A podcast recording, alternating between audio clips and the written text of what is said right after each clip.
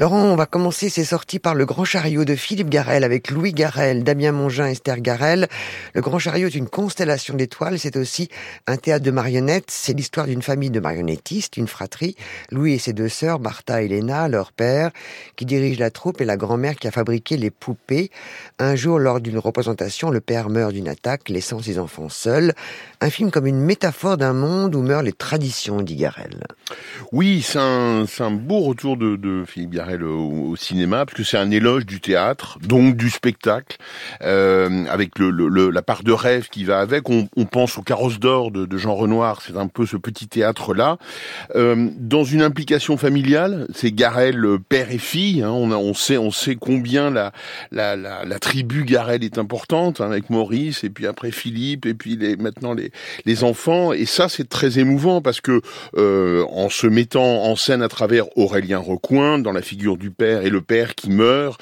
C'est donc un film sur la transmission, c'est donc un film sur qu'est-ce qui va se passer après la mort du père, et ce sont ses propres enfants qui se posent cette question-là. Il y a donc une insondable mélancolie qui traverse tout le film et qui le rend euh, absolument attachant, avec énormément d'investissement, je pense, personnel de la part de Garel. Et puis, et puis, il y a Francine Berger, incroyable dans le rôle de la de, de la mère. Euh, moi, elle m'a fait penser à Edith Scope dans le dans l'heure d'été de d'Assayas. C'est des figures comme ça féminines qui sont capables de traverser tout un film et qui nous ramènent à l'essentiel. D'ailleurs, il y a une grande figure aussi dans le livre des solutions de Michel Gondry et Françoise Lebrun. Et eh oui, exactement. Immense, Françoise Lebrun. Ce film, c'est une comédie, c'est une confession, celle d'un cinéaste qui raconte avec courage et drôlerie sa bipolarité, découverte lors de la production douloureuse de l'écume des jours. C'est surtout un témoignage passionnant et foutraque certes sur la fabrication d'un film, un type auto-centré, entouré d'une bande de fidèles, de Blanche Gardin, la monteuse, hyper patiente, à l'attente donc, merveilleuse Françoise Lebrun, qui encadre ce faux Gondry, Pierre Ninet, qui ne singe jamais son modèle, mais exécute avec humour et bravoure son numéro d'équilibriste, jusqu'à cette fin très émouvante. Oui, alors c'est vrai que c'est euh, huit ans de silence, hein, huit ans d'exil aux États-Unis pour euh, pour Gondry, donc c'est un moment important mm. et il le fait en s'investissant euh, beaucoup, c'est-à-dire c'est un autoportrait de l'artiste déprimé et bipolaire. Et son énorme ego. Exactement. et le moins qu'on puisse dire, c'est qu'il ne s'épargne pas. C'est mm. clair, c'est posé sur la table. Alors moi, j'avoue que toute la première partie qui, qui est portée en quelque sorte par cet élan-là m'a beaucoup plu. J'avoue que quand il faut en quelque sorte contrebalancer tout ça avec en, la certitude dite par lui que euh, Gondry est bien un génie, là j'ai un peu plus de mal à adhérer. Mais néanmoins, c'est quand même un sacré retour au cinéma et un sacré retour à lui-même. Il y a une séquence de création musicale euh, avec un orchestre, mais qui est mais mais, mais euh, va devenir mythique cette scène. Elle est extraordinaire.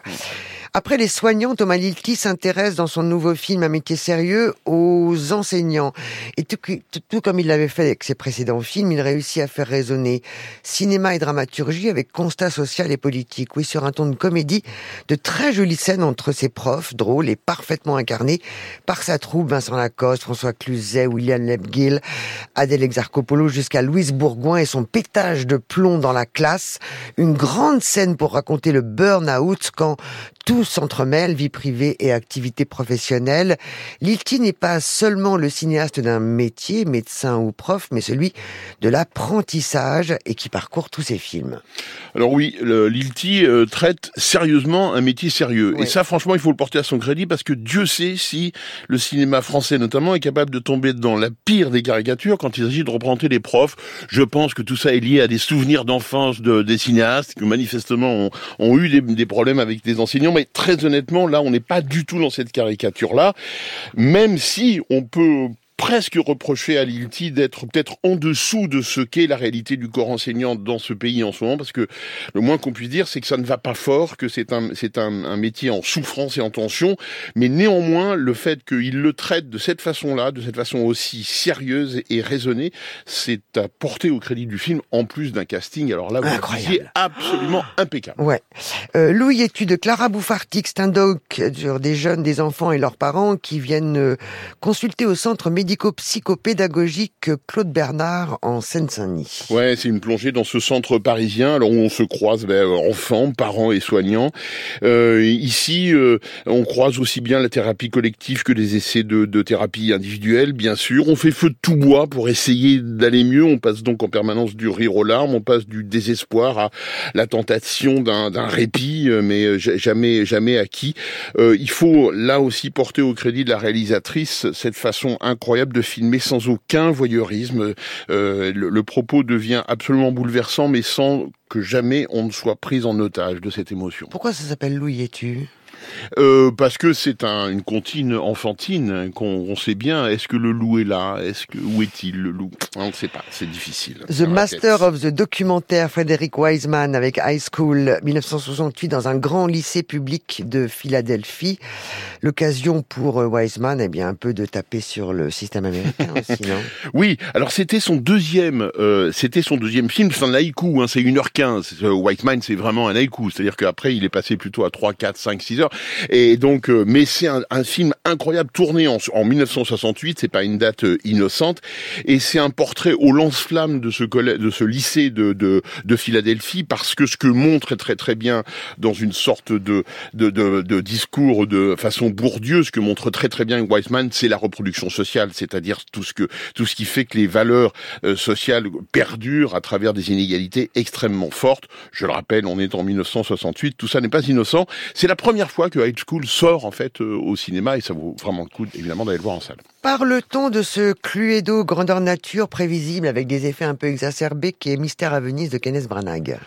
Bah, c'est un assassinat en règle d'Agatha Christie, c'est elle qui est morte, hein, là, manifestement. A un mort, c'est elle. Hein. Bon, non, faut, faut, faut qu'il arrête, Branagh, quoi, de massacrer à ce point-là cette pauvre romancière euh, britannique. Une grande reprise, L'amour fou, Jacques Rivette, Bulogier, Jean-Pierre Calfon, une expérience, beaucoup d'improvisation, et qui préannonce mai 68. Mais oui, bien sûr, euh, absolument. C'est euh, après le, le, fait, après la ressortie de La maman et la putain de, de Jean Eustache, c'est c'est là aussi le témoignage du cinéma de cette époque dont on dont qu'on redécouvre, euh, je crois, et dont on voit l'immense modernité. Là, par exemple, il y a toutes les scènes de, de tournage d'une répétition d'Andromaque. C'est absolument une sorte de vrai faux cinéma vérité qui est tout à fait euh, tout à fait étonnant.